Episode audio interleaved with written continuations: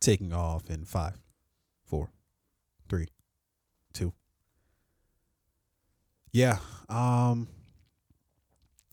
So tonight's going to be an exciting show. It's going to be an exciting show for a couple different. For the main reason we got to press play. Yeah, Uh, Good one. coming at you. real good one. Uh, real good one coming at you tonight. Uh, and also, uh, I am going to go berserker at some point during this podcast. Uh, you're not to know when. I'm not going to tip you off. Berserker? Berserker, yeah, yeah. Berserker wasn't that uh what what what uh video game is that from? That's you know from what that is? Why does Berserker. That's like from, from Street Fighter or I'm, I know I'm getting it wrong. I think so? Horrible name for a character. Berserker. like Taser Face. Taser Remember the character from uh, Guardians of the Galaxy? I do not remember that. You Taser remember face. Taser Face? Yeah. No, I have no idea. Who Remember, he is. was the one who like captured Quill and took over uh, um, uh, the blue guy. Oh, What were they that's from not Taser face. No, no. Uh, but what camp was he with? Uh, I, I would not be able to tell you. I did not watch Guardians of the Galaxy with the. and with Stallone sort of- was um, a part of the. Oh, was it like the? Yeah, what's that civilization? Uh, civilization called? Uh, they were called like they weren't the S- Krees or the Skrulls. I know comic book heads are like, "Yo, fuck Yeah. you guys." So it, it was Michael uh, Rooker. He played Yuda, uh, Yondu. yeah, Yondu, I know. Yeah, Yeah. So when Yondu, um, when his crew got taken over by uh, Taserface and the other guy's name was Taserface. uh, Kraglin. So Yeah. Taserface was an actor, uh, uh, Chris Sullivan. You don't. Uh, I'm pulling up the like the uh, image of the character here. You're gonna you're gonna know him when I pull him up. This guy. Mhm. I think No, he, I I- think he I was in Guardians of the Galaxy Part One about. too. Anyway, so his character's name was Taserface, uh, which I've always thought was like just a horrible character name. yeah, Uh, Berserker, another horrible character name. But anyway, continue. yeah. I don't think it was a.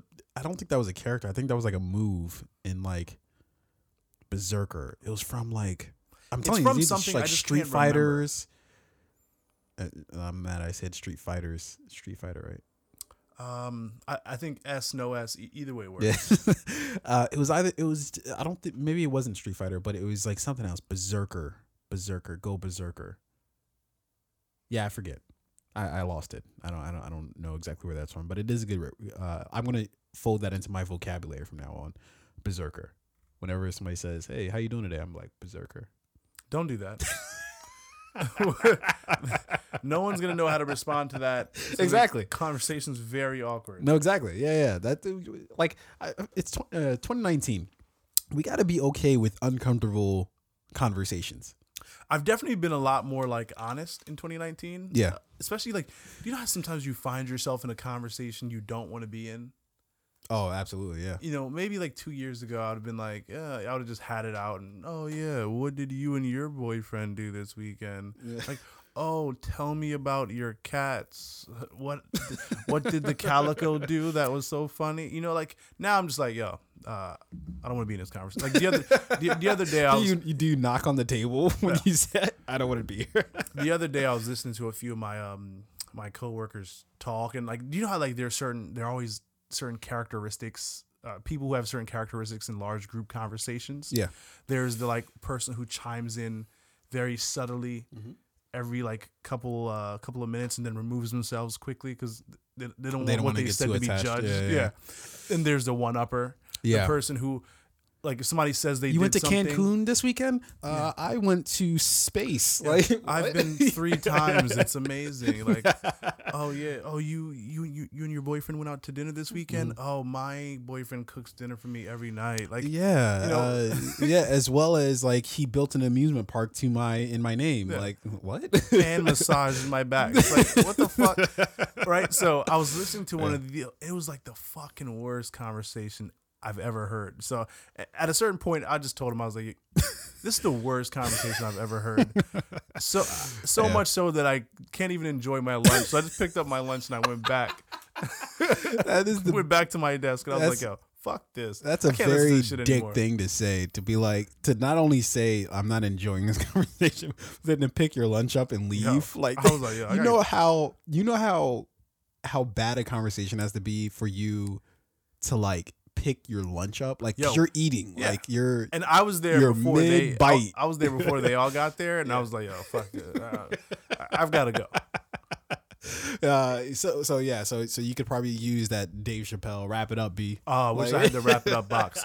Wrap that shit up, B. Hey, wrap that shit up. Hey yo, but uh, we're gonna unpack this fucking intro real quick.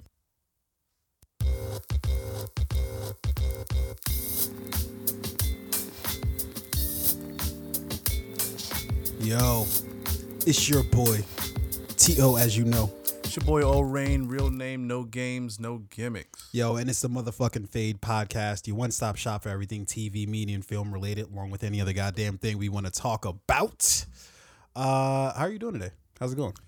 Good, man. How's life? Life is good. Yeah. I can't complain about much. Okay.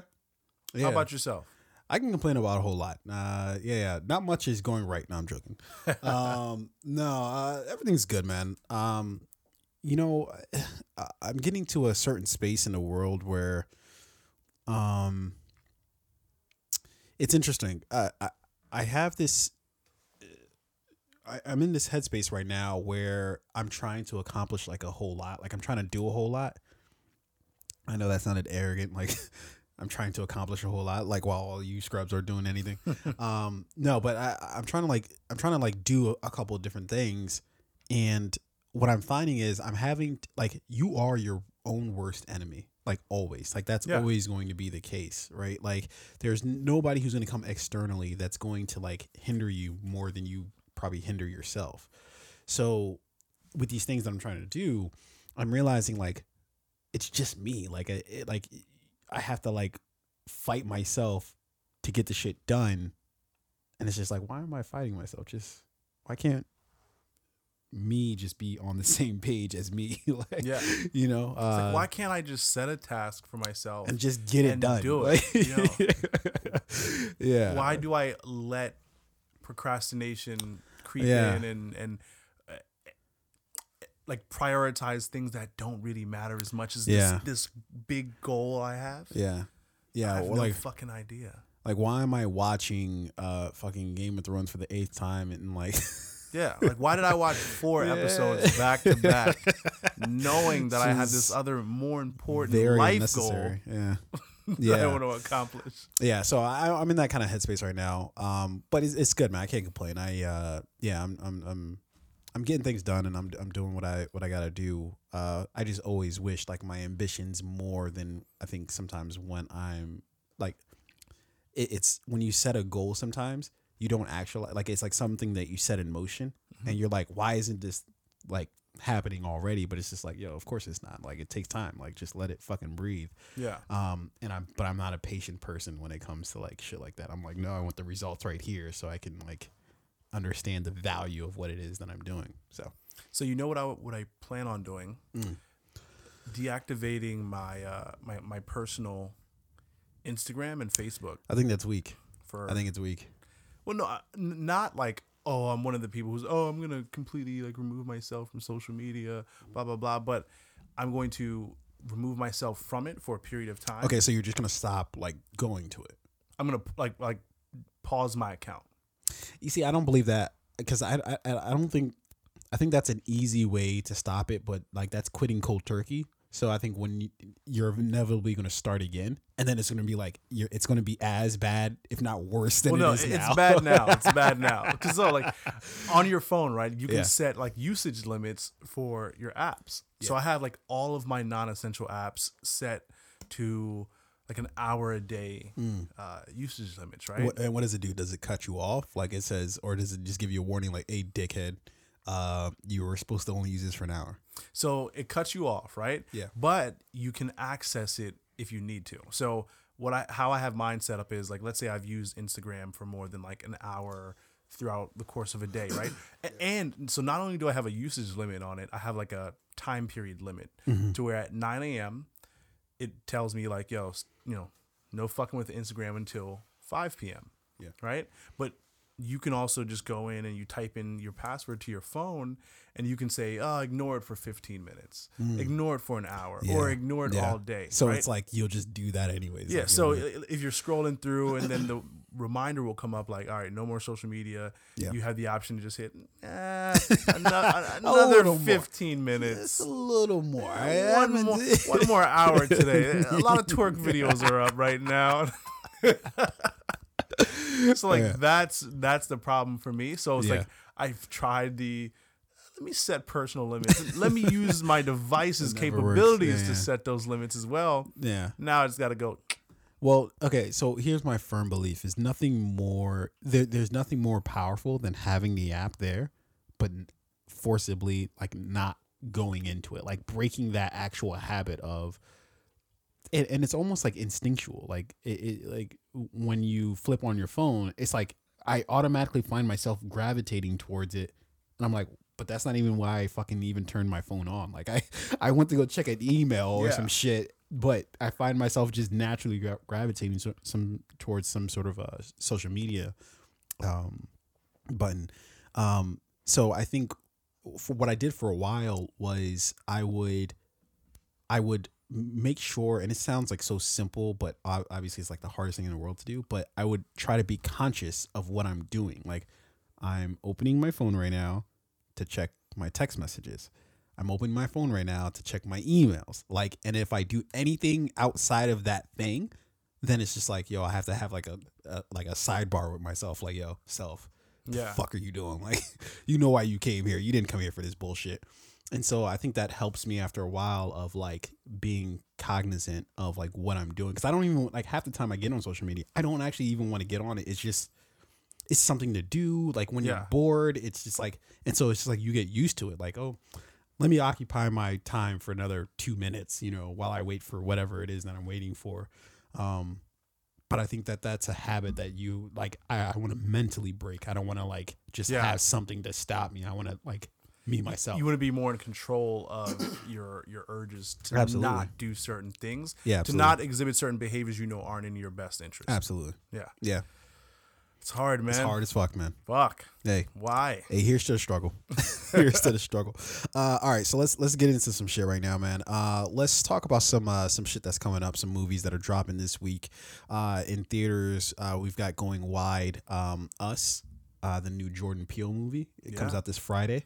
Um, definitely, I'm gonna have to check that out because, uh, and they keep promoting this on Facebook. Like it's one person saying, like one per, like one critic being like, "This is the best horror movie I've that's ever existed." that's a pretty hard like that, that that's a that's a very subjective thing because it's like who the fuck are you like guy from uh you know tv atlantic like uh, like what makes you the arbitrator of like Yeah. does this movie. and you know the people responsible for like marketing and advertising the movie love that shit. They're like, of course get the, get that is, tagline, is get it that article, a 12 year old in their basement i don't Yeah. care put it up like put it in the commercial, put it in the commercial, put it on the radio spot, get it on there. Yeah. Fucking some guy from Wisconsin said this movie was the best movie. Yeah. Use that, run with it, what he's not alive he wasn't even talking about us the movie don't care run it, run it, print it now. They fucking love that shit. they really do. Um, so I keep seeing that, and it's kind of peaked. I'm not gonna lie, it kind of worked on me a little bit. Where I was like, okay, well now I have to see this movie. I got to see if the like you know the if this guy from fucking again uh, TV Worldwide or some shit if he's correct in what he's saying. Um, uh, so that that's coming out this Friday. Uh, but also coming out is um Harmony Korine's um uh the Beach Bum with uh, Matthew McConaughey, but that's showing in limited theaters. Uh, Us is obviously going national. Um, uh, the Beach Bum is uh, uh, going to be shown in select theaters, um, but that's also going to be an interesting movie. I think I'm clearly going to want to watch at some point in time. I don't know if it's playing near us, but um, but I, I'm I'm going to want to see that. Um, also uh, on streaming, uh, which of course is just Netflix. Uh, uh, Amy Schumer's got, I guess, another Netflix special. We uh, gotta start respecting growing. Hulu more and the Amazon No, we don't. Amazon Video. Absolutely not. I will not. I, I fuck with I Amazon refuse. Video. A- No. Amazon Video is okay. no, the only reason why I respect Amazon Video is because they have um, Mr. Robot Um, that's the only reason why I feel that. And well, the only reason why I respect Hulu is because they have um, Rick and Morty. Oh, that Fucking, they, yeah, damn. they, they, yeah, I'm gonna they- need to get somebody's Hulu account. yeah. Well, mine, my free trial is about to end. Uh, actually, you know what? I Oh, fucked up. I fucked up. So I had the free trial, Yeah. and I, of course, like an idiot, didn't unsubscribe. So, so they before- build you for so the they first me- period. Was like, fuck. But Yeah. then it's led me to at least have Hulu for another fucking month. But that there's no feeling worse than forgetting, forgetting to un- cancel the subscription? Oh my god. Yo. It feels like you just got hoodwinked, Oh, bamboozled. man.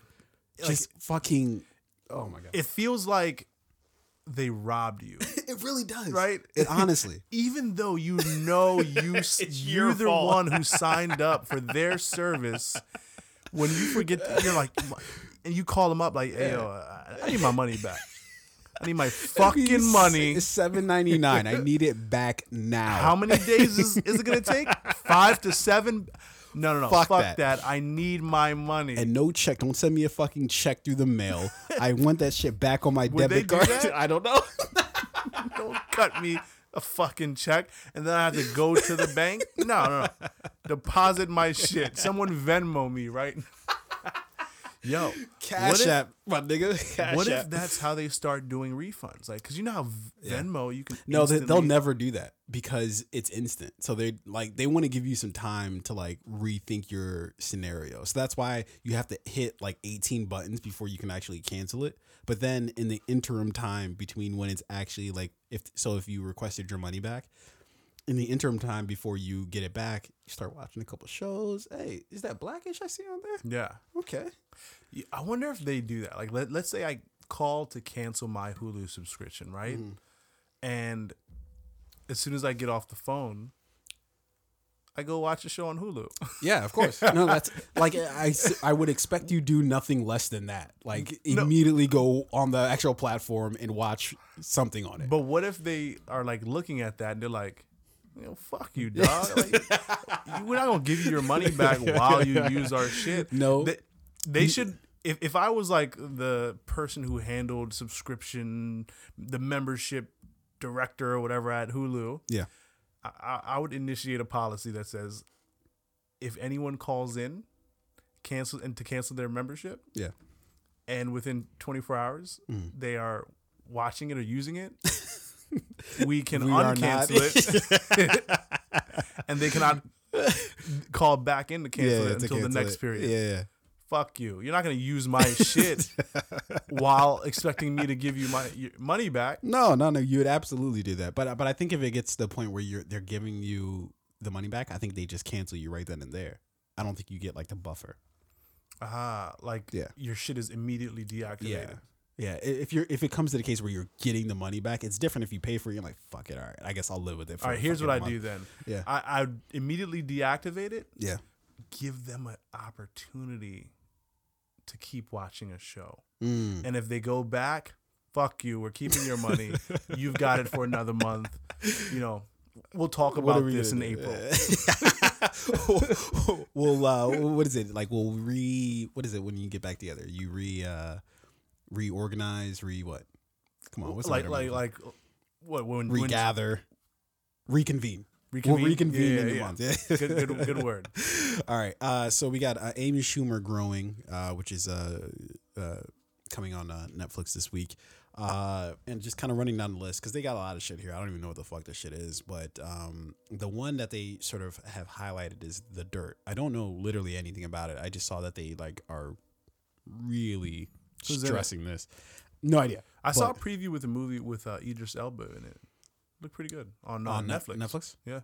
Was it like was he a DJ? Because he's an he's a DJ in literally like every movie now. Yeah. I'm surprised. I'll be surprised if uh, in uh, Hobbs and uh, Shaw that if he's not like a fucking DJ and that he's like he, he like starts out as a DJ and then he has some accident with the equipment and now he's super powered. Now Yeah. he's now, Now he's, he's just like, Diplo and Hobbs and Shaw.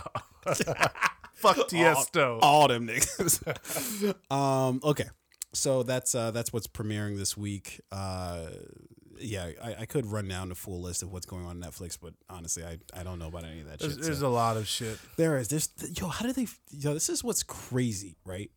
everybody's like, okay, Netflix is clearly like, you know, they they have uh, a stranglehold sort of on the market right now as far as like on demand TV. But it's like this model is just clearly not sustainable. Literally every month, they've got a list of like ten or fifteen shows that are brand new. Mm-hmm. That's crazy. Like you're like, there's just no way financially speaking you can keep that going at that rate for long. Like you're going to have to slow down, which is why like maybe like two years ago, like it was like I think they canceled what was that? What was the like the 1970s show where they like it was like some the, like the black kids and they were like into like dance and shit like that. It was like um the the lowdown or the Yeah, yeah, yeah. the get yeah. down. I think it was Yeah, I think it was the Get Down. Yeah, that was one of like the first shows, and I might be that might be wrong about that, but I don't care. I'm just Didn't have um, uh, Jaden in it? Yeah, I think so. Uh, Jaden uh, Smith.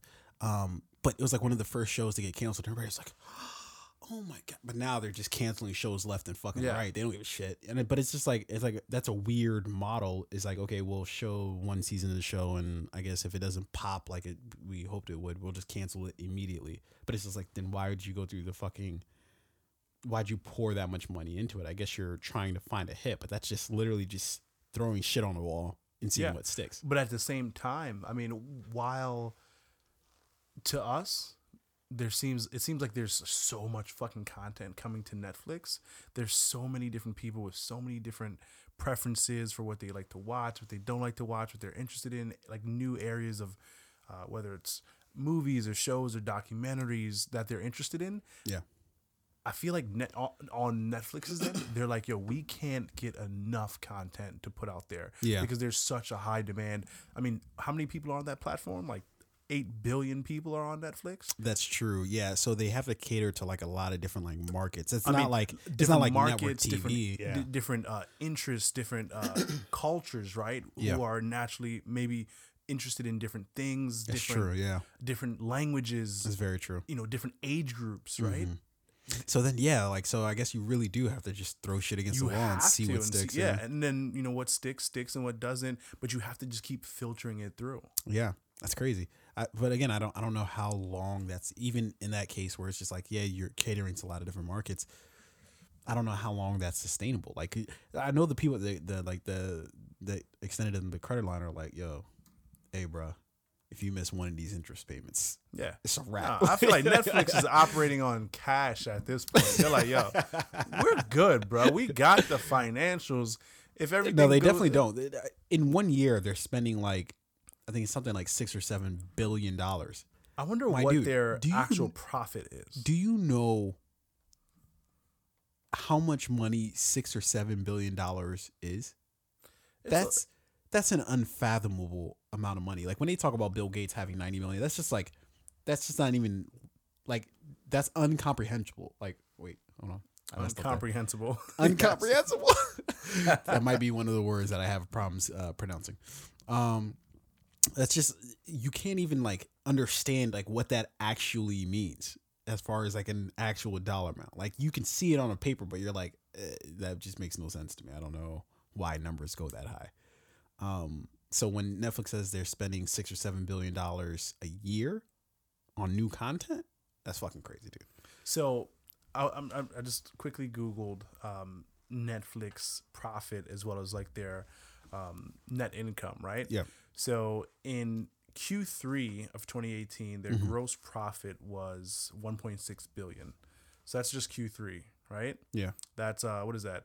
Uh, what, what is Q3? Uh, September, October? No, no. Yeah, that, that's the third quarter of the year, which would be January, February, March, April, May, June. No, it's July. July. it's it's July, August, August, September, September, is Q3, yeah. right? So uh, gross profit 1.6 billion, net income was 403 million. So that's just Q3 of 2018. Their net income was 403 million. So they're definitely operating at a profit. I mean, they're spending a fuck ton. I, I can't. I no, I can't believe that they're operating at a profit. Uh, say what you just said again. So their gross profit in Q3, again, just focusing on Q3 of 2018, was 1.6 billion. Uh, their net income for that quarter Mhm. was 403 million. Right. But and again, I'd, I'd have to do the math on it. But if you break down seven billion dollars per month, that's just not. That's still not hitting the mark. I don't think they're by spending even- seven billion per month. N- No, no, no. Uh, split up seven billion dollars per month, like meaning that divide seven billion dollars by twelve. Um, that's how much they're spending on new content per year, per cycle. So it, th- there's just no way that that. So, oh, you're saying like, break down seven up. billion dollars over the course of each month. Exactly. And and that's just what they're spending on new content, not not to mention their, you know, the old shit that they've got, not to mention their overhead. You know what I mean? Like I don't know. I don't I don't I, I one of these days I want to do like a deep dive into like how fucking Netflix operates, like what they do cuz I know so for instance, if like they buy a lot of shit, like a lot of shit already exists and Mhm. they they just snatch it up. But I like I wonder like if they because they have like uh criteria in terms of like okay well how something needs to be shot yada yada. But like I wonder like how all that how the chain of that works. Like do they front the cash for that and then like you then you know operate how they want to operate or do you have to front the cash for that and Yeah. like we'll get you on the back end or like how the fuck does that shit work I No, wanna- that that's definitely good. We should we should uh do an info session on like how Yeah. these streaming services uh, both or perhaps get somebody in here who has worked with Netflix Yeah. and be like hey how did the you know situation go I'll I'll uh, go to their website. You know, at the bottom you can click the contact us button and it'll just, just say Yeah. info at netflix.com. Yeah, they'll tell us to fuck off. I'll shoot an email.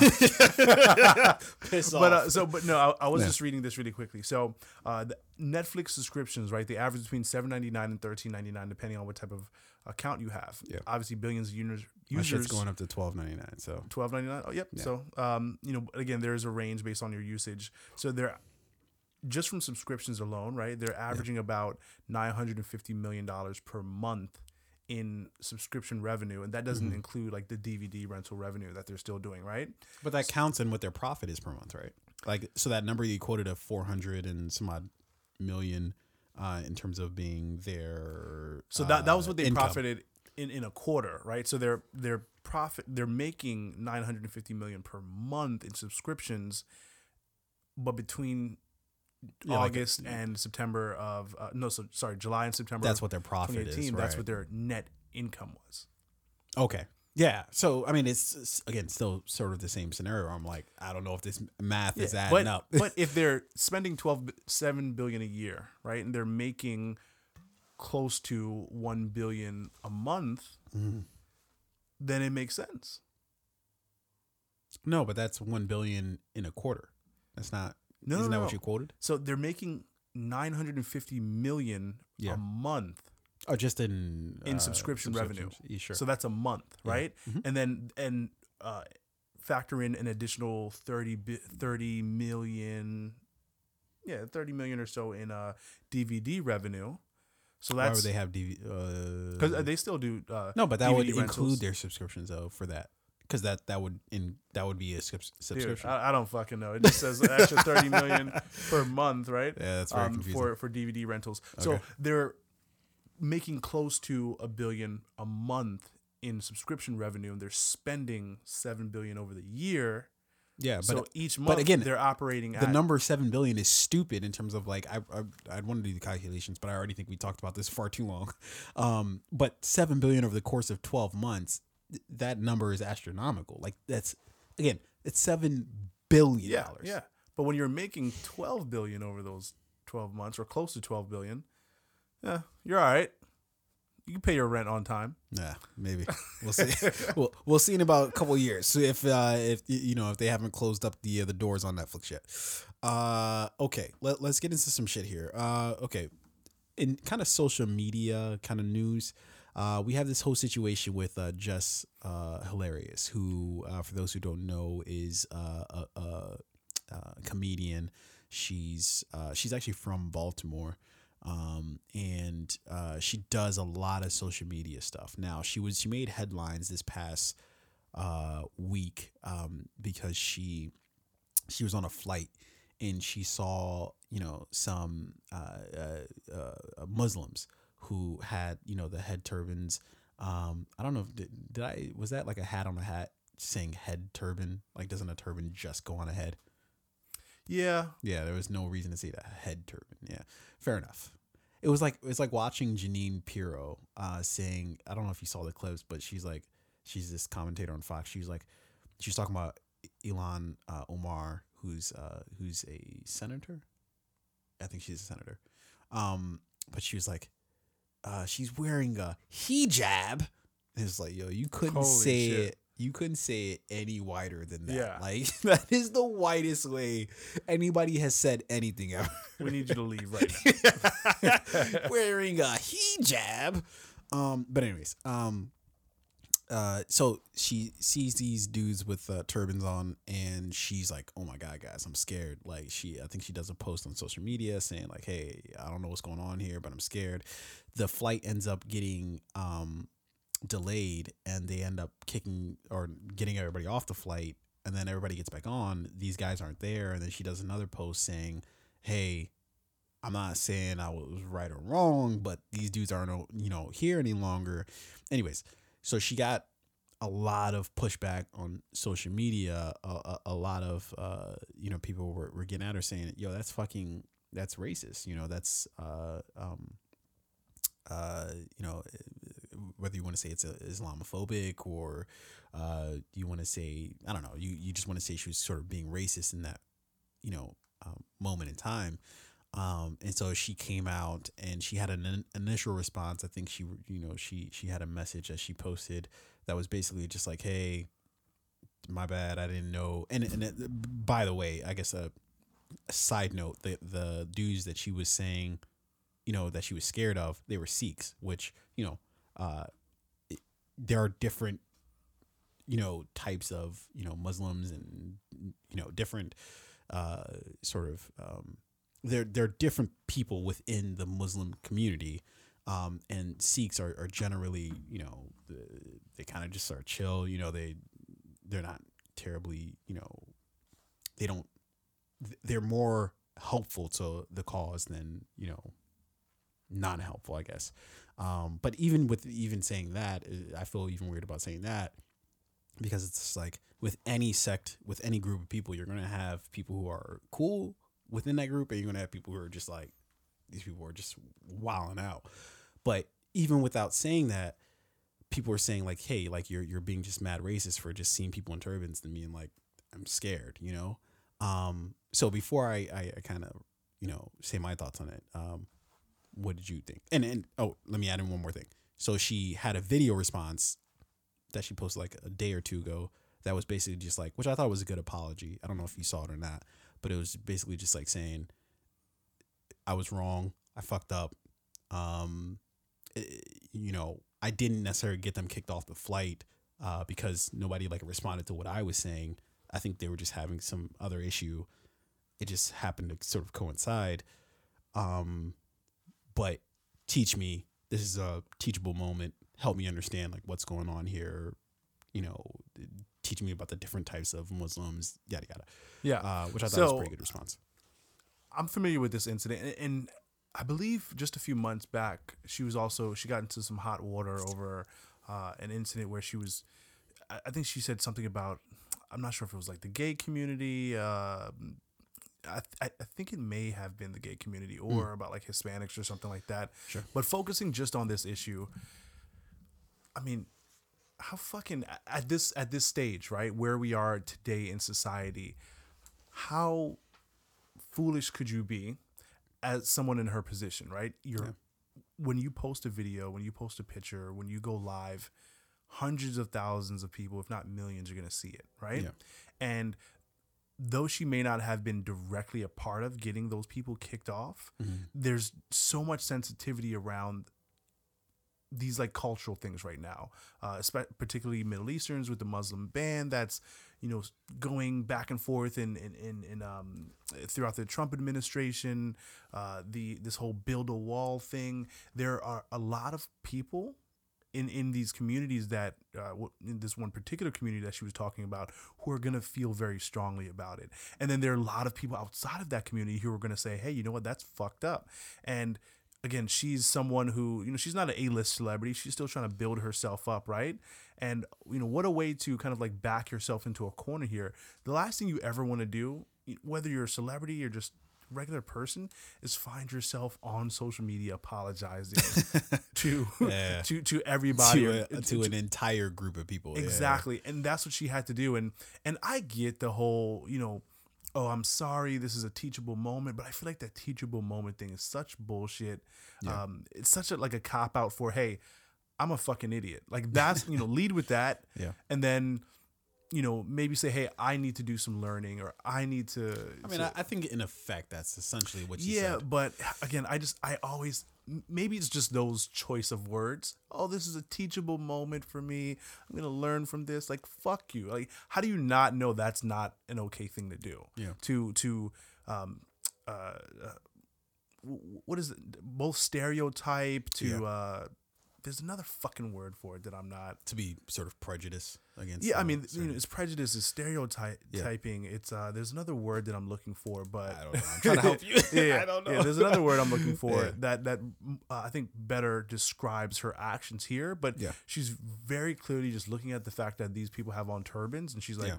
"Oh, you know, I don't want them on my flight for that reason." Even Yeah. though that that's or that that, that evokes immediate fear. yeah, Yeah. Right. That's like you know if she you know if she. I, I think she posted a video not too long ago about um, stereotyping and prejudice, where she was put in a situation where because of her skin color, she was, uh, you know, followed around a store or something like that. It's like you're doing the same exact thing that you don't like done to you because of your skin color, but because of their religion, you know, you're doing it to them. So Yeah. it's funny when pe- how people pick and choose sometimes what they when they're okay with stereotyping, Yeah. when they're okay with typecasting, and, and when they're not. And this Yeah. is a situation where she clearly fucked up. And don't give me that teachable moment bullshit. Yeah. You're just a fucking idiot. Yeah. Uh, so uh, this situation actually kind of leads to another thing that I wanted to talk about later, but uh, there's two specific It was things. Wanna- profiling. That's I was looking for. Yeah, absolutely. Like it, it clearly was profiling. Um, and, and the the very clear and obvious. The first thing that I want to talk about is hypocrisy. Like, Yeah. we as people, for whatever reason, it, it's like when hypocrisy is staring us in the face, we just can't see it. Like, and so it's it's a mystery to me.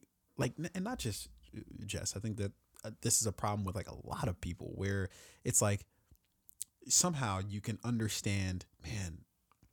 We as black people, we're always getting, you know, like there's people making all sorts of assumptions about us. Like if I wear a hoodie, I'm liable to get shot, you know, be just because I'm wearing I'm black and wearing a hoodie. Um, liable to get stopped by the cops if I'm just driving my car like a normal person. Wh- What's so funny about this situation with Jess Hilarious is I'm surprised she hasn't become like the airplane Becky or some shit. Because if she were she was white and this happened, Mm-hmm. that would be exactly the scenario that we would see, which is she become a meme. She become like you know what I mean? Because it's Yeah. like these dudes weren't fucking doing anything. They're just getting on a fucking flight to fucking go to wherever they were gonna go, and y- you've seen video after video of you know uh, white people saying oh man, like you know these people at a cookout, they look suspicious. We should call the police on them. Uh, Yeah. This guy's trying to enter an apartment. Um, he must not live here. And, and I wouldn't be surprised if she's put out videos commenting on those circumstances. I, wouldn't right? be shocked in the least, but it's crazy how you can then turn around and be like, these guys are wearing turbans. I don't know what's going on here. Yeah. This is So you, know what I think it is, right? Yeah.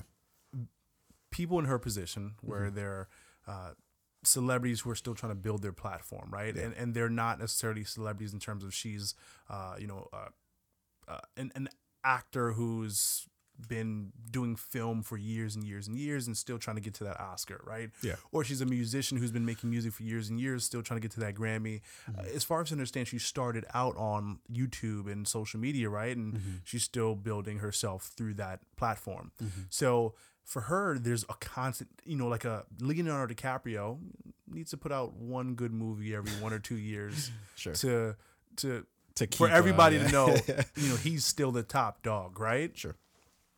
when you're YouTube famous, when you're Instagram famous, when you're social media famous, you have to keep putting out that content. Yeah. Because memory is short, right?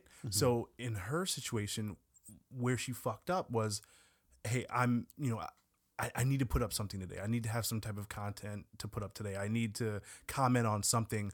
Oh, I'm in this airport. Here are these people with these turbans. Let me capitalize on this moment to mm-hmm. make fun of this thing that's going on here, to share my opinion on this thing that's going on here, when she really shouldn't have. Mm-hmm. And she took the, she definitely took the wrong perspective or the wrong approach to it Yeah. she what she was trying to do was just to have some like oh, I want to make some jokes. I want to put some shit up on my Instagram. I want to get get my viewers, get my likes. Mm-hmm. But you made yourself look fucking stupid because you're so eager to post, right? You're so eager to have those views and those likes that you're not even really thinking about what you're actually supporting or the message or the that you're actually putting out there. Yeah, and and I think what I'll uh, throw on top of that is is that I think some like when you you're a group that people do fuck with on a consistent basis, that then it feels like it gives you carte blanche to like really say and do whatever the fuck you want to do, you know. Um, and I think that in the black community, I think it, it was so funny. Like I so uh, I was helping. Um, I used to do uh, for those who don't know the uh, the the was the the, the TaskRabbit. I used to uh, do their app uh, uh, a little while ago, and uh, I was helping a guy move, and he was a Middle Eastern guy, and he told me something that kind of disturbed me, like to like my core. Where I was like, "Yo, fuck! Like this shit is really fucked up out here." He was like, you know, he, he you know, and we I was helping him move, so like naturally we just strike up a conversation, yada yada. So he tells me about how in Baltimore, I was like, "How's your experience been in Baltimore?" He's like, ah, "I mean, it's been cool, but sometimes it's kind of rough." And I was like, "Damn, like why?" He was like, "Oh, because it's like, yo, you know, people just say like wild shit to me because of how I look." And I'm like, "Damn, like, well, you know, like what's what's going on? Like, what what are they saying?" He's like, "Yeah, like I'll be, I don't know, just like on a bus or on a train or something like that, and somebody be like, "Yeah, I don't want you fucking on here," like, and I'm like, "Damn, damn, these white people are crazy." He's like, "No, they're they're black," Yeah. and I'm like, "Fuck, dude!"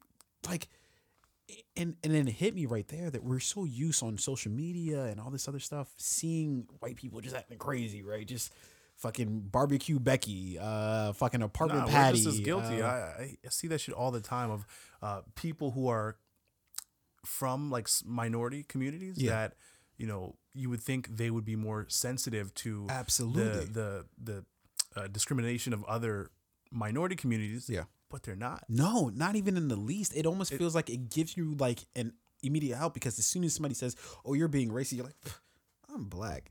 Yeah, I can't. be There's no way I Well, can no, be racist. you- you really can, actually. yeah. Um. So I, I think that that to me that disturbs me because it, then it creates this dynamic where you're not. Uh. Th- there's this old quote. I I love. Uh. There's no uh, secret about it that I I love the show Angel. Right. Uh, and one of the quotes that I, I've always taken from it, and, and it's funny how people who read books will like look down on people who just watch TV and movies and be like, you idiots. Yeah. But every now and then you get a, a jewel, a nugget that sticks with you, just like if you read a book, right? Yeah, One of the- one of the- it's it's hearing it said sometimes that Yeah. allows it to be. In the context, and you see it, like it just resonates with you some uh, somehow. So uh, there's this quote from Angel that I've always focused on, which is, "Live as though the world were as it should be, to show it what it can be." Right? That's always stayed mm. with me. Right? Like live as though the world were as it should be like live the live like you would want to see the world you know mm-hmm. like and but you do that in order to show it what it can be to be the example you know and i feel like whether you're black white hispanic asian whatever it is live as though the world were as it should be to show it what it can be. You know, don't just be like white people are the absolute worst, but then to fucking just turn around and be racist yourself. Like that's just you're no better. makes no like sense. That makes no sense. You're no better than the people you're you're you're saying are persecuting you. Be better than them. You know, to show them what they can be. You know. Yeah, Um. so yeah. Baltimore is a. I, have a love hate relationship with Baltimore. Like I, I love the city. Sometimes it's hard to love the city, right? you know, it, sometimes it's like it's like fucking Gotham, right? It's it's just dark, and it's just dark. right, and, and it's like, you know, the other day I was uh, driving down the street and I was at a stoplight, and the car in front of me, someone rolled down the window and literally just threw a whole bag of trash Yeah. out the window on the street. Yeah. And then just like three feet away was a trash can. Yeah. And I'm like, that person probably lives in Baltimore City or Baltimore County, right? Yeah. And that person is probably one of the people who are often complaining about the environment that they live in. Yeah. You know, how it- the city's not clean, the city's not investing money into keeping the city clean, infrastructure, job creation, education, all these things. Yet those same people will wind down the window and pollute their own communities, right? and you know this is this isn't too diff, uh, far from that where it's like you know here's someone who's from uh, a community of people who's oppressed you know by her skin color and and she's also a woman who a woman who's trying to make it in the film and entertainment industry right? Which is uh, a challenge in and of itself. And then here you are. And she wasn't directly involved in getting those people off but you're also kind of still supporting that that bullshit narrative or mentality of people who look that way are dangerous for no for no real reason. Yeah, and, and but it, it, it never ceases to amaze me how you can't then apply that to the people who would look at you the same way, especially if that happens to you. It's it's like this weird cognitive dissonance where you're like, no, it's terrible when they do it, but when I do it, it's perfectly fine. Yeah. And it's just like, what?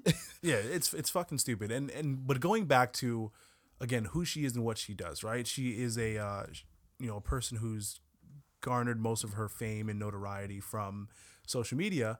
So again, I think it's one of those things where she's just like, here's an opportunity for me to post content up on my page without Yeah. really having given thought to what she was posting and what she was supporting. yeah. And way to fuck yourself out of that next opportunity, right? I, I of don't, I don't think this is going to hinder her really that much. I think it's it's a it's a little blowback, but I don't I don't think it's something that's going to like derail her career. And, I mean, or, and and it's certainly you know she, she's not done from here, as um the the internet idiots would say. She's not canceled, right? uh, I, I think she's you know she still has talent. I've never particularly liked her. I, I'm not gonna lie to you. I've I've never uh and, and again this isn't me just bashing on her because of this. Even before this, way before this. yeah, I, I've never, really, liked yeah, her I've comedy. Never really liked it, yeah. um, but I think she still has a future. But it's just like, you know, build consciously. You know, don't get to a certain point and then, then fuck yourself and then back. just act wild. yeah, just do don't some get to the shit, top and just and do then, some then wild you, shit. Then you gotta post ten apology videos, and then now you try and get back to where you were. Just be sensitive to others, you know, as you should be, yeah. and build from there.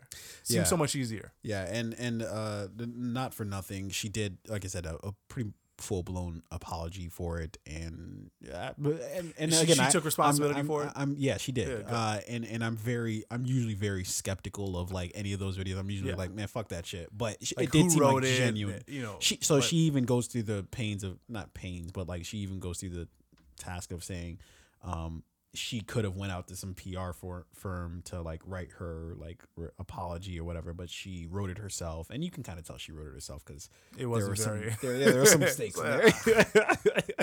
um, but so I, I I believe her, but I think that it speaks to like a bigger problem, um, which is you know this this issue of hypocrisy, uh, Yeah. of not being able to recognize uh, the thing that you're screaming people do to you, you're doing to other people. But uh, we digress. Um, let's uh, let, let's move on here. Um, there there's something that was uh, that I felt like I had to speak on because uh, it's just a very interesting situation. Uh, there's this uh, sort of movie critic. Uh, his name's uh, John Campea. He has a pretty decent following on YouTube. Um, and uh, he had an interesting video that I saw uh, uh, a day or two ago where he's speaking about Ezra Miller. Um, and for those who don't know, Ezra Miller is an actor who played uh, the Flash in Justice League. And the reason why he sort of made headlines is because he is now uh, trying to write a script for uh, the Flash film that's supposed to be coming out sometime in the, near, the relatively near future.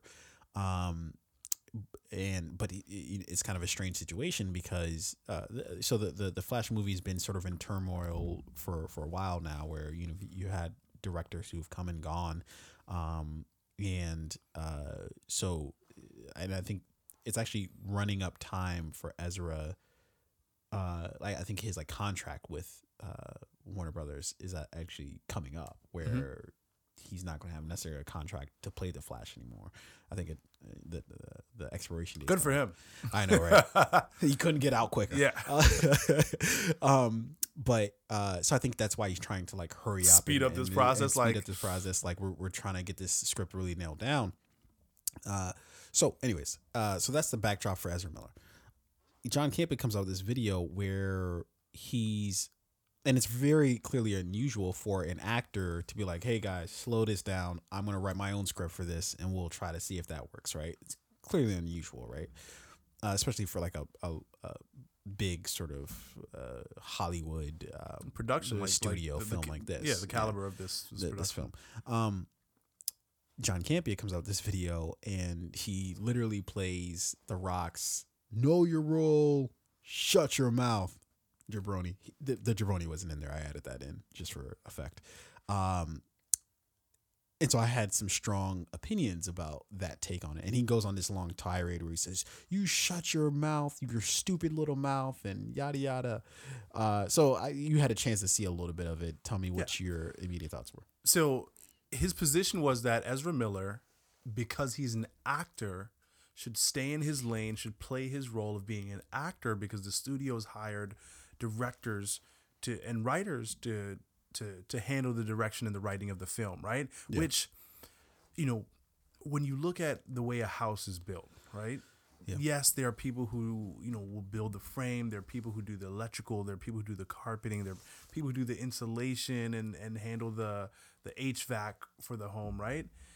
Everybody's working on building the house together. Yeah. And as long as the end product comes out good, and and it's a beautiful quality home it doesn't fucking matter if the electrical guy may have you know picked up a hammer and a nail and, and did a few things here and there right mm-hmm. or you know maybe one team comes in and, and, and lays the groundwork of the foundation for the house and at a certain point you may have to change contractor and bring in another team to finish it yeah. at the end of the day it's it's the product that matters mm-hmm. i think warner brothers has had a problem with producing consistently good product. Absolutely. And I think Ezra Miller is like, hey, you know what? Let me let me let, let, let me see if I can jump in and and help build this house. Right. And and you know, at the end of the day create something that we all want to live in, right? And be a part yeah. of.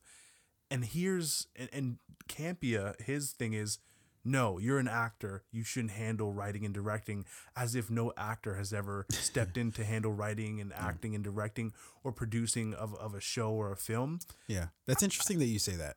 Uh, because I have I happen to have a list here of prominent yeah. actors who've written their own scripts. Ben Affleck. Very good actor. Which we're very good press writer. play on tonight, Triple yeah. Frontier. Um, he's clearly written uh, remember the town um, yeah. which was a was a pretty good goddamn movie. Uh, Seth Rogen, uh, he's clearly a writer actor. Tina Fey, clearly a writer actor. Matt Damon, clearly a writer actor. Uh, Woody Allen, maybe we don't want to bring up his name too many times, but clearly a writer actor. Clooney, clearly a writer and actor. Um, the movie that we uh, discussed on on our last recording, Booksmart, that's coming out um, pretty soon. Mm-hmm. Uh, um, Olivia Wilde. Yeah, the actress. Absolutely, uh, yes. Part of writing and directing that film. Absolutely. Uh, Aziz Ansari, writer, actor. Uh, uh, Ricky Gervais, writer, actor. I could go on for fucking days here. Jordan Peele, writer, fucking actor. We talked about us. Yeah. Uh, to to open the show. Um, so.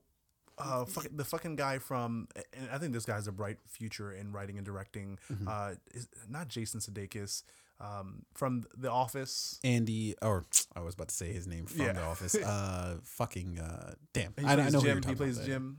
Oh, oh, He was uh, John. How, uh, John Krasinski, John Krasinski. Yeah. Yeah. um, writer, actor. Um, so I'll let you finish up, and then I'll I'll I'll come in with my. Uh, No, I mean, I, I just think, uh, and, and what you're going to talk about in, in a second is, you know, John, this guy John Campea's background, right? Yeah. Uh, my stance is not even going back to his background. It's just, what is his reason for this position he's taken that an actor at no point in time should be able to step in and take on responsibility of writing or directing the film. I- think that only adds to the film where it's like you've played this character what in two movies now or was it just the one? Uh, so he's done. Um, I, I think he just made a quick cameo in Batman vs Superman, and then uh, Uh, Justice maybe A, League. Ju- a Justice League, and then um, a, maybe a quick cameo in Suicide Squad as well. Okay. So but you've played the actor and and you, you've had a feature film, you've made uh, well not a feature film, well you, you did Justice League and you've had appearances as this actor Yeah. in a majority of other films. So he's been Flash for the greater part of what two maybe 3 years now? Yeah, ever Yeah, since uh, right. Batman versus uh, Superman came out. Yeah, And I think an actor, you know, like Ezra Miller is going to not just play the role and be done with it, and then you know when the next when the you know, next movie comes and it's time to film, then he steps back into the role. Yeah. But you're always like learning about the character. You're doing your research. You're, you know, I, I- I would say he's continued to learn about this Flash character, which is what may have inspired him to say, "Hey, let me step in and, and maybe help write this film from." The perspective of the person playing the character. yeah. Uh, so so I'll jump. It only there. adds to it. it, it, it clearly only does, right? Um, now, I'm to preface this, right, with saying that in some ways, Campea is right in terms of like, um, you, you, uh, I don't think this is, uh, I, I'm going to sort of destroy this myth, but, um, you don't want to let the inmates run the asylum. Like, you, if you're directing a film, you don't want to just be like, hey, anybody who's anybody. You got any advice for this movie? You know like you you, you kind of want you have a specific vision that you're trying to achieve. Um and if you're uh, a, a director that's worth his or her salt um you'll uh you'll be able to communicate that vision to other people and have them buy into it. Okay. Now talking strictly about campea so if, if I'm to understand correctly, and he or whoever else, maybe uh, any fans of his, can correct me, but if I'm uh, not mistaken, um, he it's not as if he was brought up in the film industry and he, you know, uh, this was just his entire life. No, he just started out as a guy who uh, just wanted to do movie reviews just off the cuff. Who just thought, hey, this would be cool. I'll just do this. You know, I, I like movies and I want to do reviews, right? Um, and so he started to do like a blog, and then I, I think that turned into like doing things for like YouTube, and then he worked for um, AMC uh, Movie Talk, which then turned into Collider, um, and then he was excommunicated from that. So then he's doing his own thing. Um, so if I'm to understand correctly, you didn't fucking, and I'm talking to John Campea here. You didn't fucking. It's not. It wasn't your role to fucking come in and be like, I'm a movie critic, you know? Um, that's just something that you felt was your lane, and then you sort of made it your lane at the end of the day. Now we just listed off like 10 people who are fucking writers, actors. Who the fuck are you to tell somebody what they can or can't do? It's not as if Ezra Miller wrote a movie and you're like, I saw that. That was garbage Yeah. right it's that's different right you you have some sort of um you you you have material that you can point to and be like that was hot garbage you should not be writing this movie right you don't have any fucking reason to say this other than the fact that you're a slave to the system right that watch hearing john campea talking and i know you don't you haven't this is something that's new to you in terms of i don't think you even knew who this dude was before No, today guy. um, but I, I I've watched him for a little while now, right? And what from what I can understand, he's steeped in this Hollywood system that he knows it in and out. But the problem sometimes when you're steeped in a system is that you become a slave to it. You don't know anything else other than that system. So all you really know in his brain is directors direct, actors act. That's it. Yeah. But then when you get something that's outside of those lines, it's just like this does not compute. Uh, circuits malfunctioning. You like Yeah. you, you don't know how to fucking take it. And even when he's presented with these situations, like for example, Ben Affleck in The Town, right? He Yeah. wrote and directed and acted in that movie. Yeah. I feel like if you were to ask him about that and what's different about that than what John Campea, uh, than what Ezra Miller's trying to do with this uh, Flash film, he, he wouldn't have an answer for you, or at least wouldn't have a direct answer, or he would just bullshit his way through Yeah. uh, standing by his position. No, because absolutely. there is no good answer for it. No, and and there there, there isn't solely because you don't fucking know what people are capable of. Perhaps Ezra Miller is uh, Ezra Miller is a better writer than he is an actor. I have no fucking clue. Yeah. Show me some evidence. If he believes, you know how much fucking testicular fortitude you gotta have. Shout out to Mick Foley.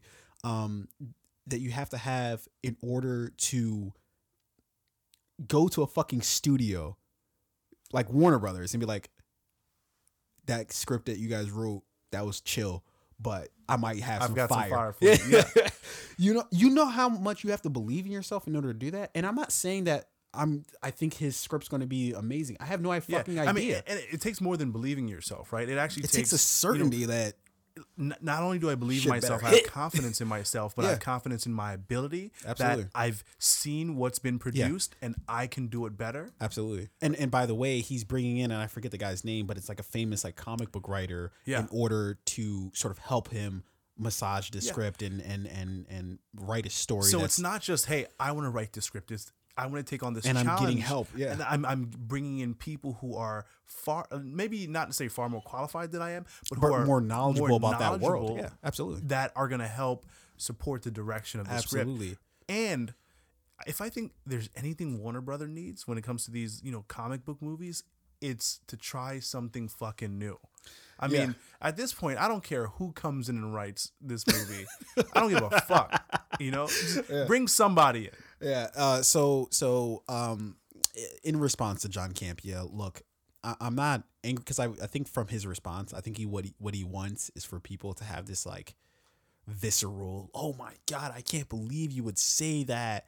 But I, I- look, I, I'm not going to give you that kind of energy. I would say that you're just. I just think you're playing Yeah, wrong. You think it was I like some think clickbait type shit? I, I, I honestly, because if you look, because you saw the same video I did, it seemed like a. It was very animated. Yeah, it was very animated. It was very well prepared. Like it just seemed like a very like I want to outrage people because it's it, and it's like uh, David and Goliath, right? It's like you see a guy like Ezra Miller trying to do something a little different, and you're like, why would you try to step on that dude? Like, Yeah. he's just trying to like, he's trying, and especially you see, just like you said, you've seen fucking Warner Brothers slash DC's record when it comes to these movies. I'll take anybody's fucking advice at this point Yeah. in terms of a different direction we can go in because I don't trust Warner Brothers or DC at this point to make uh, a movie that we're all gonna fuck with. That if they we're gonna- brought in Kanye to write and direct this movie, I'd be I mean, like, look, yo, there- let's go for it. there would be mad MAGA hats in it, but Oh, yeah. I mean, it might be fire. I don't know. Who knows? Probably he can make beats and music. He, he could probably make a movie He better than shoes. Uh, there'd be a lot of Yeezys in it. It'd be better it. than the, than the Justice League. I know that. It couldn't be any worse. they'd they'd be better dressed, I guess, in, Yeah. in that movie. Oh, at least at the very least. would be that. Most of the movie budget would go to costumes, right? That's all it would be. It would just literally be a runway. Like it's just a fashion show for fucking Yeezy. And That's all it would mid movie, there would be a, an intermission for like one of his rants or something like, or or the uh, the post credit scenes would be like a Kanye where rant he's on talking set. about slavery was just like a mindset. Like, it's Fuck, like, all right. still better than Justice Yeah. League. Bring Yo. it, bring it, bring in Kanye, bring in Kim. Yeah, bring it everybody. Yeah, Fuck it. let Uh, Kris Jenner do it. Yeah. so, uh, long story short, uh, look, I, I'm not trying to give you any crazy energy, John Campea. I'm sure you mean well. Perhaps you don't. I don't know. But uh, all I can really say in a, the most respectful way is go fuck yourself. And for Ezra Miller, I think we'll go we'll, we'll go ahead and drop one of these for him. We'll go ahead and drop a bomb for him. Do your thing, young man. Well, I was gonna drop a bomb. Yeah. until- there. There it is. There's your bomb, fucking Ezra It Miller. was it was on a self timer. It, it was had a mind of its own. Um, but uh, shout out to Ezra Miller, man. Uh, go uh, as uh, as a great man once said, "Rumble, young man, rumble." Um, all right, let's move on here. There was another story I wanted to get to, but I think we'll uh, we'll go ahead and uh, speed past that. and we'll we'll get to what we fucking came here for, ladies and gentlemen. We've got another fucking press play for you. Triple Frontier Netflix film just dropped. What last week? That Yeah, was last week. That I think it was last yeah. week. Uh, but it stars uh, just a shit ton of uh, famous actors. Uh, uh, we have Oscar Isaac. We have Ben Affleck. Uh, we have Charlie Hunnam. Is that how you say his name? Yep. Um, then we have uh, Pedro Pascal. Uh, and then uh, the dude from Tron that I am forgetting his name. What's his name? Uh, Everett. Hu- Damn. Hedlund. I said. you know it's bad when it's just like No, you, you know what? It's, it's not even. It's one of those names that has like it's like two things mashed together. It's a, a, a Garrett.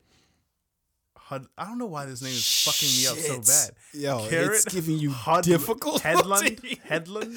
I, okay, I, Hedlund. Garrett Hedlund. I, I guess so. Yeah, You- hey, you hey dude, listen, I'm sorry, Garrett. Uh, I fucked your name up bad. Ah, but yeah, shit. so he was from Tron Legacy, uh, Mudbound, which is uh, I think that was a an, uh, a a movie on was it HBO or Showtime? I think so. Yeah, I'm I'm not sure what Mudbound is, but I've heard about it. He was also uh, in Four Brothers. Yeah. Remember him? Yeah, there? yeah, yeah. He played. Uh, he played uh, baby Jack Mercer. Oh, Mercer. Garrett uh, Hedlund. Hedlund. Jesus Christ. Yeah, I, dude, I don't know. it wasn't know. that difficult. It's the H E D, then the fucking L U N D on the back end. It, it's a it's a weird mashup. yeah, apparently. Um, okay, so uh, we decided to do a press play on this particular film. Um, so uh, just to give you some sort of background on it, uh, it's uh, it's directed by J.C. Uh, Chandor, uh, directed uh, Triple Frontier. But just to give you a quick um, synopsis uh, on the film. Uh, Got it right here.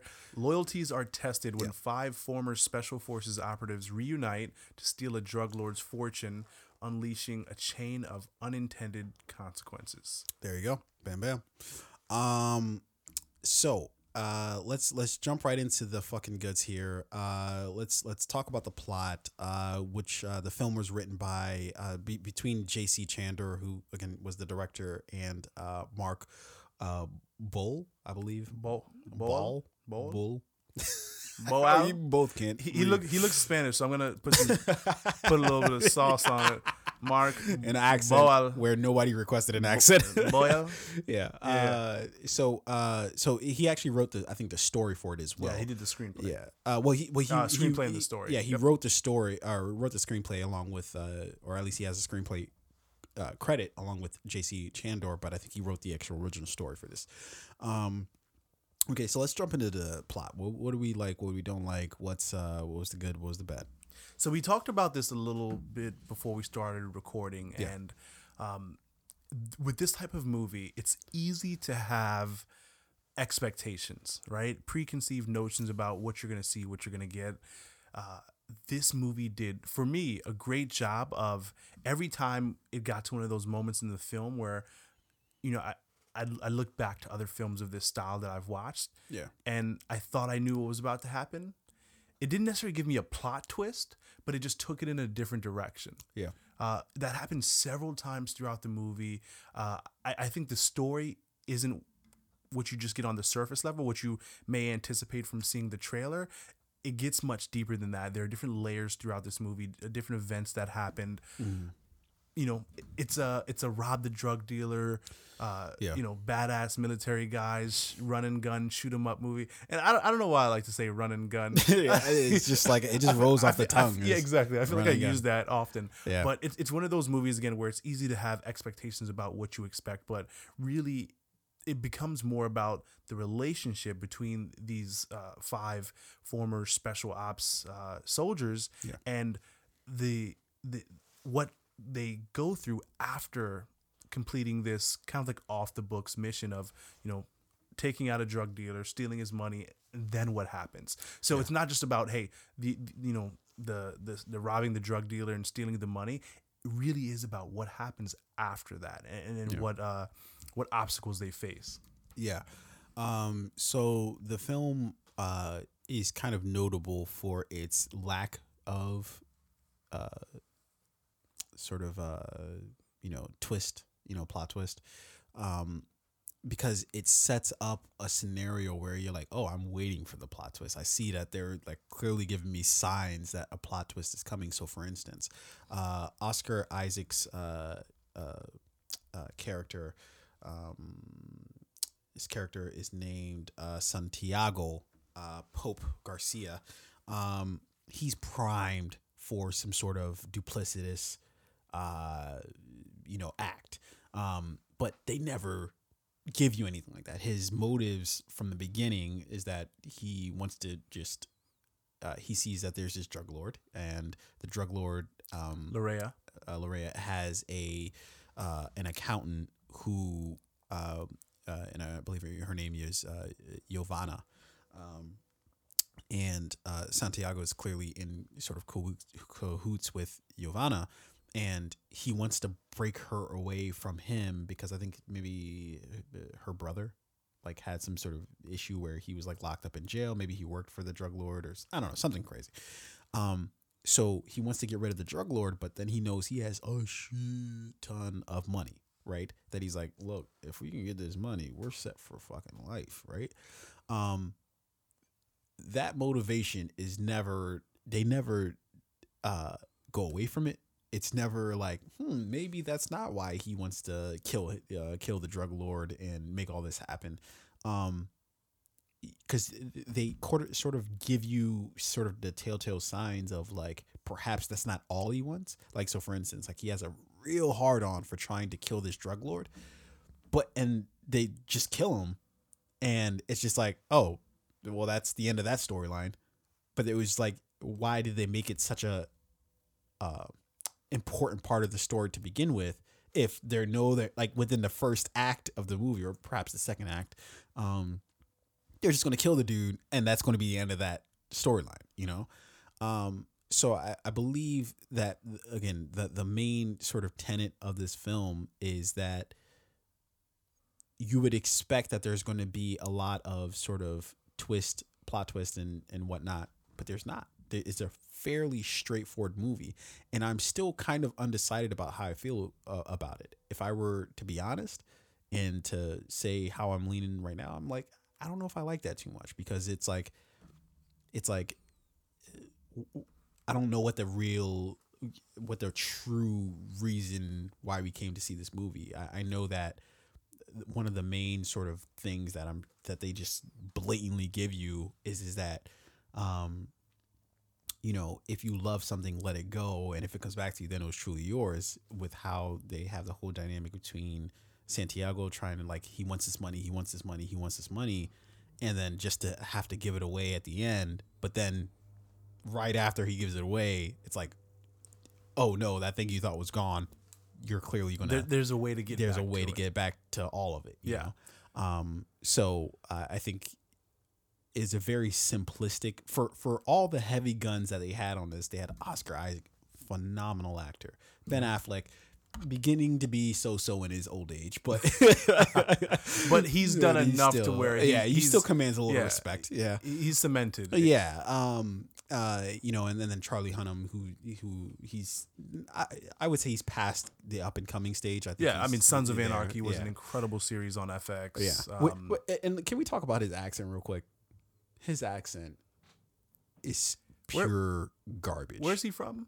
Australia, fucking uh, maybe Minnesota? I don't fucking know. But all I know is his American accent is utter garbage. he does like In Sons of Anarchy, yeah. it, it, it, it played better. well. Yeah. It did not play well here. He Really? sounds very much foreign, but trying his hardest to sound American. yeah. Mm, I don't know. Like you didn't notice that? I'm so used to he- Oh, hearing him, him speak with an. American Yeah, yeah, accent yeah. from Sons of Anarchy and Yeah. and from uh what was that show with the fighting or the movie with the fighting robots Pacific Rim. Oh, he was in. I didn't. I, Yeah. well, I didn't watch. Yeah. I'm so used to hearing his voice that it, it didn't stand out to me. So Yeah. for, for you, he it was probably like new. Yeah. I'm guessing you haven't seen him in too many things. No, You I haven't. Sons Yeah, of I- I didn't- I didn't really watch I'm used to it. Uh, nah, I don't. Yeah. I don't know how I feel about yeah, it. I, I, it was I'll- just one of I'll those have things. To listen a little bit closely or Yeah. more closely. Fair enough. Um, yeah. So the the, the accent I, I thought was not very good, but uh, I digress. Um, again, the, the, it was a very simplistic plot that threatens that they're going to hit you with some sort of major plot twist, which they never really do, except for maybe perhaps one. Uh, and if you don't know that this is a spoiler field, uh, filled uh, review, then I don't know what to tell you. But um, to, uh, Ben Affleck clearly gets popped. Uh, Yeah. you know about uh, about three quarters of the way through the movie, um, and it's very unexpected. Like, Yeah. it's it's not unexpected that he'll die. It's just like, oh shit, that like that's it. The, like that's yeah, it's like that abruptness Yeah. of him getting popped, and and even in that moment, Yeah. as I saw the kid creep over Ben Affleck or get like You flank flank his position, somebody was gonna I kill thought- that kid. Exactly. or- I thought maybe one of the other characters will, you know, pop the kid and save Ben, and they would they would carry on, or maybe Ben would fucking his like instincts would kick in, and Yeah. and he might move, you know, a certain way, get hit in the shoulder, and take out the kid. But no, he just got Yeah. popped. Yeah, uh, and it- immediately I wondered, damn, how much did they pay you for this movie, Ben? Like, what was your, di- well, like, what, like, did they tell you at the beginning, like, look, we're I- not I gonna pay you for a full movie. We're going to pay you for about three quarters. Yeah. I think Ben gave people what kind of what they wanted to see from him. You know, because people still are whole soft about Yeah. his whole cheating on Jennifer Garner thing. So he's like, Yeah. fine, I'll fucking die in a yeah, movie. yeah. They You saw him as Batman. They were like, we didn't like you in that either. And he's like, you know what? Fuck you guys. All Yeah. right, here's how we're going to All do right, this. here's me getting popped. Hooray. we'll do a reset.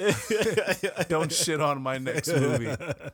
okay, so uh, so that's how we feel about the plot. Let's jump to the characters. Um, I mean, again, what a cast! Uh, Oscar Isaac, Charlie Hunnam, Pedro Pascal, and uh, Ben Affleck. They all carried their weight. Uh, there wasn't one of these characters that I thought was like the weak link. Yeah. I think they all brought uh, a dynamic to, to the to the film in terms of like their acting ability and, and their their their their charm. Right. Uh, I, I I don't know if there was a weak link here. There, there's certainly my favorites. Oscar Isaac being one of my favorite characters, who was, you know, he had conflict, right, mm-hmm. in doing what he thought was right, Yeah. doing what he knew was wrong, mm-hmm. and putting his friends, you know, people he truly cared about, in the in the middle of all of it, right. Mm-hmm. Uh, I do think he genuinely wanted to get Lorea. He genuinely knew that what Lorea is doing, in, and they were in Mexico, I believe, right? I Or- believe so. I let me double check that, but keep keep going. Yeah. So he, he knew that this drug lord Lorea not only had was paying people off in the military, he was paying off the police. You know, in a lot of these situations where there's one like massive drug lord uh, in a certain country or in a certain community, right? The the people in that community are pretty much prisoners, right? So he had a genuine reason for wanting to get Lorea. But he also had a genuine reason for wanting to get fucking paid. Yeah. You could tell he wasn't rich. You know, the military doesn't get you rich. Apparently not. Yeah. He saw his friends, particularly Ben Affleck's character, um, also known as Redfly. He saw him struggling. Like, here's a guy who, you know, and Ben Affleck was the, the captain of their special ops unit, right? So Ben Affleck was struggling to be at home, struggling with his family, struggling to pay his bills. And it was uh, Colombia, by the way, sir. they were in Colombia. Yeah. Okay. Um, so Ben Affleck's character was struggling, hadn't been shot five times for his country, could barely pay or afford to, p- to take, take care of his family. Yeah. So he had two genuine um, reasons to, to to take on this task, right? Yeah. So again, Oscar Isaac's character, um, I saw the complexity there. I understood his motivations, and Oscar Isaac is just a, a great actor. Uh, Charlie Hunnam's character, I really did like him. Uh, he was a little bit more simple, right? He had something good going, but you can tell, just like his brother uh, Ben Miller. So Charlie Hunnam's character was William Miller, and his brother Ben Miller in the movie. They were doing fine, but you can tell guys like those want the action, right? They want to get back in the game. Uh, I understood their motivations to to say, hey, if Ben Affleck's going, uh, if Ben Affleck's character Tom Davis is going, we're in. Putting the team back together. It's like uh, you know, Bohemian Rhapsody, right? Get the band back together. It was one of those types of things, and then the movie just took off from there. So again, I didn't think there was a weak link in this movie. I thought all of their performances in this movie were good. Uh, they played the, the you know the rough and tough, run and gun. Said it again, military guys well. Um, to to look at some of the oh, and I'm sorry, I keep forgetting Pedro Pascal. His character, I don't really think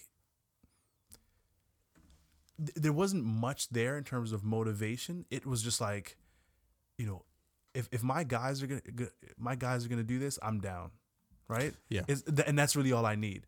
If my guys are doing it, I'm doing it. Uh, I think he would have been fine to have said no, but your boys are going, you're going. Yeah. And again, he's just a phenomenal actor. Uh, you know, he carried his weight in the film. The smaller characters, uh, when we talk about uh, Oscar Isaac's character, his love interest in the movie, her name is Giovanna, uh, played by Adria Adria Arj- Arjona, I believe. For the small amount of time she had in the film, again, I think she carried her weight too. I, I don't. I can't find anyone who's who's performing who, who I would say was my loser in this film. I think they were all winners. Yeah. Uh, none of them are going to win an Oscar for this, but for what the movie was, Yeah. great acting. Yeah, I'll just real quick say who's like my runner up, and then uh, of course who's my MVP. Uh, my runner up is uh, Oscar Isaac. I just love everything that he fucking. There hasn't been a movie yet where I see Oscar Isaac where I'm like, you know what, wasn't my wasn't my favorite. You know, um, he always he turns in a a, a- a pretty uh, great role. Like uh, I remember seeing him in uh, Llewyn Davis, which is uh, I believe a Coen Brothers movie. Fantastic in that. Remember, you know, even in the Star Wars movies, he's pretty great in that. Yeah, a most violent Um, year, Uh, just everything he's Ex in. Machina. Uh, uh, Yo, fucking fantastic in that. Yeah. You know, um, I remember that was like my one of my my really first introductions into him, where I was like, I, I've seen him in other stuff before, but that was where I took note. Like, yo, this dude's Yeah, fucking that, that's the movie that really turned me on to him as well. Yeah. Like, wow, this guy's good. Yeah. Um. Okay. But my MVP is uh, Adriana or Adriana Adria uh, uh, uh, Arohana, I believe. Damn, Maybe we. that's I fuck. I, I Nah, must have said I, it way wrong. I probably said it way wrong. We're probably both wrong. Um. But uh, I'm selecting her because she was the most believable out of everybody. She gave a sense of urgency to her character that I thought was not necessarily lacking in everybody else, but was just a, tick up from everybody else. Where you believe she was scared. You believe that she needed to get out of this scenario. You bel you would just believe everything she did. Like you believe, like you were sucked into her story, even though she, just like you said, she didn't have a lot of screen time, but you were uh entrenched in her story. You you you felt like, oh shit, like I hope this works out for yeah, her. Like I, I hope really this- did genuinely hope that Yeah. she survived, right? Yeah. because in a lot of movies like this, her character Just always ends up yeah. being a casualty of war. Yeah. Um, but she didn't she didn't play it like she didn't play it as in she was trying to earn your empathy. She played it as in she was just like I'm at the end of my rope. I need this dub. Like Yeah. you know, uh and and I thought I think that's that's always a talent. I always try to notice that uh like am I sold on what this person's doing? Do I believe like do I have that immediate gut reaction of damn, like I, I need Yeah. you to get this dub. Like I need you to, to get this win. You know, um, and I think she she did that to a T. So I so I, she she gets my MVP for the uh, for the film. Uh, let's move on briskly to cinematography, which the cinematography and I and I should have mentioned that the casting by credit on that was on Triple Frontiers. Uh, Katie Doyle, uh, um, uh, Ron Ron Callie, and Mary Vernieu uh, and the uh, doing the cinematography is Roman uh, Vasyanov. Yeah. Okay, you must be Good uh, enough. Russian, I guess. uh, uh, and the film was edited by Ron um, Pantane. So, I mean, this film for me, uh, I'm not gonna say cinematography didn't stand out. Yeah, Uh, I'm not gonna say it was phenomenal either. Yeah. I think it was done uh, purposeful. yeah, I- think about the opening scene where you kind of just open to Oscar Isaac's character and he's kind of like listening to music. They're in the helicopter. Uh, you can tell they're going. Uh, they're going to take out some bad guys, right? Yeah. They're going to put some motherfuckers down. Yeah. And I love the. Uh, I love that opening scene. Like, Yeah. Like it was just a good opening scene. it, Yeah, it captures the the the setting. Yeah. You know where they are. You know they're in like um you know in in Brazil it's kind of called like the favelas. Mm-hmm. You know the village where you know it's it's kind of like a poor village, but um you know some bad shit goes down. That's where the drugs are made, right? Yeah. Uh, so here's this military troop moving through the favelas. You're clearly it was shot from above, so they're utilizing both the helicopter carrying uh, Oscar Isaac's character as well as another helicopter to um, kind of like a, a wide pan to capture the entire troop or platoon moving through the village. Um, there was a lot of continuous shooting throughout this movie that I really liked, particularly the scene after the helicopter crash lands in the village where they're producing the cocaine Yeah. and Oscar Isaac's character is in the um, in the the cabin with the elder in the village. Yeah, it was a really good scene. Yeah. Yeah. Ben Affleck's character walks in, they pull out the money, there's a conversation that's had. Ben Affleck's character exits and it's just one continuous long shot. Yeah. So there were moments like that where you're like beautifully and purposefully shot and there were other moments where like you really feel like you're entrenched in the uh in the action Yeah. particularly when they're in the house they find the money they're loading the money out from the walls and putting it in the in the van Mm-hmm. and then the first uh the first uh team of security for Lorea comes back to the house Mm-hmm. and then they're moving through the house very much like a real military unit would putting down the uh, the security team and they're counting them off as they're doing as they're going. And I just love the way they move through the house and I love the way the camera followed uh, Oscar Isaac or Ben Affleck's character or um you know uh, uh what fuck Garrett Lud, uh, Something. Lud- Lud- fuck why is his name so challenging for me I don't know. um, so again, there, there were standout moments throughout the movie where I loved the way they did the continuous shooting, or you, you can tell it was like a handheld camera, and, and that person was following the character throughout the um, the uh, you know the, the scene or the environment that they were in. Yeah. But you know, it's not. It, again, they're not going to win an award here for cinematography, but it was purposeful. Yeah. Uh, the one thing I can really say about the cinematography is is that uh, their use of color, whoever did the color grading on this film, did a fantastic job. It's got v- really sort of vibrant colors, which, um, and, and obviously it has a lot of green in it. It has a lot of teal in it. Um, or blue, teal, yada yada. It has those signature codes, which in any sort of action movie, it's going to have those colors in it, just because we're trained to fucking see those colors in, in, in that type of movie.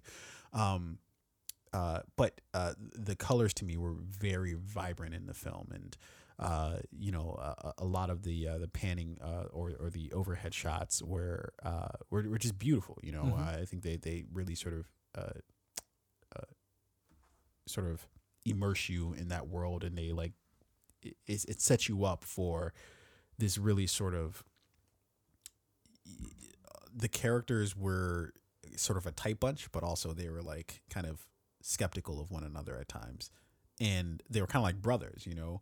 Um, and I think that the way that they shot it uh, with some of those sort of distant shots, but also like extremely close shots, gave you that sort of uh, variety um, when it comes to feeling that emotion of like feeling Yeah. like you're connected to something, but at the same time, it's still kind of distant. And, uh, and and how their environment really does kind of force, force them, them to, to either butt heads or come together and work together, absolutely, absolutely.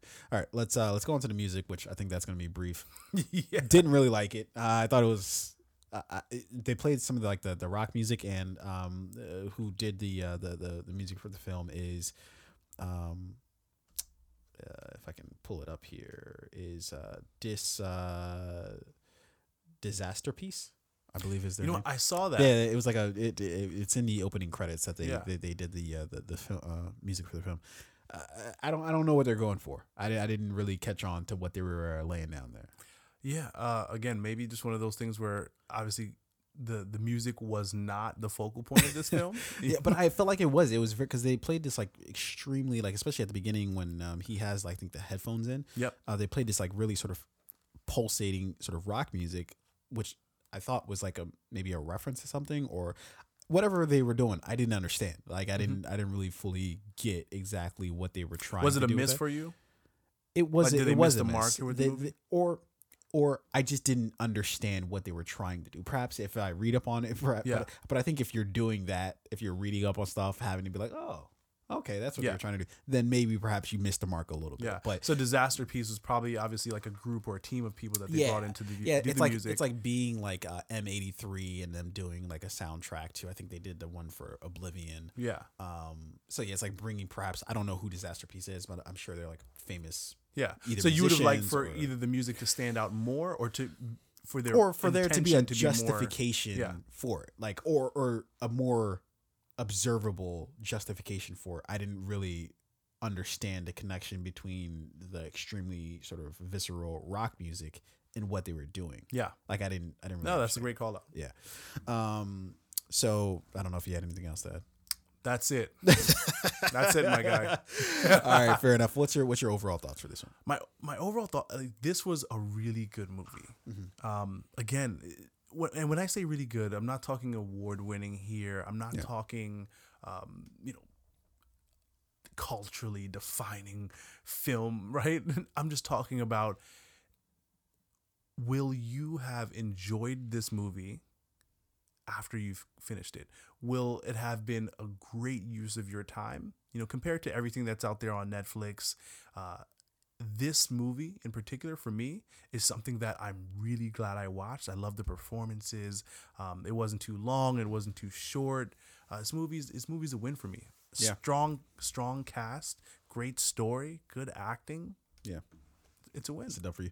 Yeah, it wasn't necessarily that way for me. I, I'm still kind of grappling with how I feel about it. I thought it was it it, it was a I, I, and I can't and I think the reason why I grapple with it is because I can't say it's a different way to tell a story. It was a very simplistic way of telling a story, but they kind of set you up for this like, hey, we're gonna get you with some sort of crazy twist, but they never really do, except for just like the one time. And it wasn't really a twist. You knew kind of Ben Affleck's character was probably gonna die, or somebody significant was gonna die um but with the abruptness that they do it was kind of like oh shit but that's just like one scene um i'm not sure how i feel about that yet I, Yeah. I, i'm still leaning towards like eh they didn't really like you know get it done for me but uh, i think perhaps i don't think maybe i'll, I'll i don't think i'll go like watch the movie again i have no real desire to see it again but i think if i think about it for a little more perhaps i'll change my tune but as of right now i would say yeah this, this wasn't uh this wasn't the best for me You know what I think, and and I say this because you you've mentioned this uh, like two or three times now as Yeah. we've discussed the movies, right? Yeah. Like the plot twist, right? Uh, the getting something you weren't expecting in, in in in a way more glaring than the way they did in this movie, right? I, I think you may be stuck to that. Where for me, as I watched this movie, what I really enjoyed about it was the fact that like there weren't any plot twists per se. There were pivots from your expectations, right? So Yeah. again, you know, I don't know why I thought about this, but um, I saw a video of like uh, Kyrie Irving, you know, earlier today, and uh, it was just one of the plays in in some game where Kyrie Irving just took the ball from one end of the court and drove it all the way fucking down and scored, right? Yeah. And basketball, the purpose is to go down and score. Yeah. And Kyrie, he didn't do any crazy passes. He took the ball, he went down, scored. He crossed a few people up, he hit a few spin moves. Obviously, there were some defenders in his way, but he got from point A to point B. He did what he intended to do. Mm-hmm. This movie kind of felt like that for me. So along the way, you know, I'm watching Kyrie k- travel down the court with the ball, and he could have, you know, dished it out to one of the other players, right? yeah Bow, he just pivoted in another direction. Mm-hmm. Uh, when he got out to another defender, he could have, you know, did some crazy, you know, pass to another player, set up a screen, something like that. Nope, he just kind of kept moving along the way, opposition after opposition, yeah made his way So the, the only adjustment that I'll make to that is you're completely right, but I think when we watch a movie, it's a little different in that we're looking to be entertained, and then also a, a lot of the movie is about the struggle. You know, it's it's about seeing somebody like seeing Kyrie get the ball inbounded. There being a defender in his face, he has to get rid of the ball. It's like And you you're know, thinking, the oh, ten pass seconds, it, pass it, the pass ten it, right? seconds rule, you know. Um, but if he just goes from one end of the court to the other, you're like, oh, well, that was that was kind of not satisfying, you know. Like like it, like it gets the job done, Mm-hmm. but it's just like the reason why we watch the movie. The reason why we're so entertained by the movie is seeing the struggle because it's that's the story. That's that's the complexity of it. We're we're seeing it. We're we're trying to see. We're trying to get a little insight into the human condition, you know. And so when you do that, it seems so simplistic. Like think about it. Like your most exciting days in life aren't days you just wake up, go to work, eat something, come back home, go to sleep. Your most exciting days is when something crazy happens. You know, like Yeah. that's like the day where you're like, I oh, don't shit. know. When you get past 30, those are exciting days. It's like, yo, I woke up, yeah, I went to work, now I'm home again. yeah. Nothing crazy happened. no, but Fucking that's not the day you remember, though. Is what I'm trying to say. But in uh, nonetheless, uh, we pressed play on Triple Frontier. You guys should as well. Uh, it was a uh, it was an interesting movie to say the least in terms of like it. It, it, depending on how you what you like in movies, you're gonna feel one way or another about this movie. Yeah. Uh, so There, there are no uh, plot twists here, but there's there's no predictability as well. yeah. No, absolutely. Um, so if you saw drop us a line. Let us know what you thought about it. Uh, if you haven't seen it, go watch it. And I'm sorry that you just listened to the entire our entire analysis of the movie. They're like, fuck. Yeah, fuck you guys. Um, so uh, so yeah, so uh, pre please press pray. Jesus Press Christ! a. Press a pray. Please press play. That that is a tongue twister though. Try to say that fast. Please press play. Damn it, you son of a Please press bitch. play. Please press play. Please you press play. Times. linguistic That's when you've mastered master. um. Okay, so uh, I gotta actually hop out of here because I got some shit I gotta go do. Yeah. Um. I, I gotta take a shit too. You just drank like 18 cups of coffee, so yeah, that, that stands and that to was reason. cheap Royal Farms coffee. so it just runs right through you. Within an hour, Yeah. you've got a shit. All right, so uh, we'll be back probably most likely Saturday uh, to hit you with some more fire. Uh, outside of that, I just uh, want to say I appreciate uh, all your support for those who've uh, rocked with us for as long as you have, both just literally just through the entire course of this. Uh, you know, experiment with the podcast as well as this specific episode. Although I think this is uh this has been uh, I'm liking this one. I like this episode. Um, It's lighthearted so, fun. uh, yeah, yeah, absolutely. Uh, and st- it's still fuck you, John Campea. Uh, big Very much Ezra so. Miller. Very much. Uh, so if you ride with us this long, we appreciate it. Hit that like button, hit that subscribe button, uh, and then also share this shit with uh, anybody and everybody. Yeah, this is an uh, episode you can share with your mom. Uh, Not too much language. Maybe Uh, Grandma. perhaps. Let your- Let your kids listen to this episode. Uh, I don't know how old they are, but uh, you might want to. I don't know. They're over two. Let them listen. They'll learn a lot. Fuck it. Um, and with that, ladies and gentlemen, I think we will uh, certainly hit the fucking usual protocol here. Rain, hit me. Fade out. We out this bitch.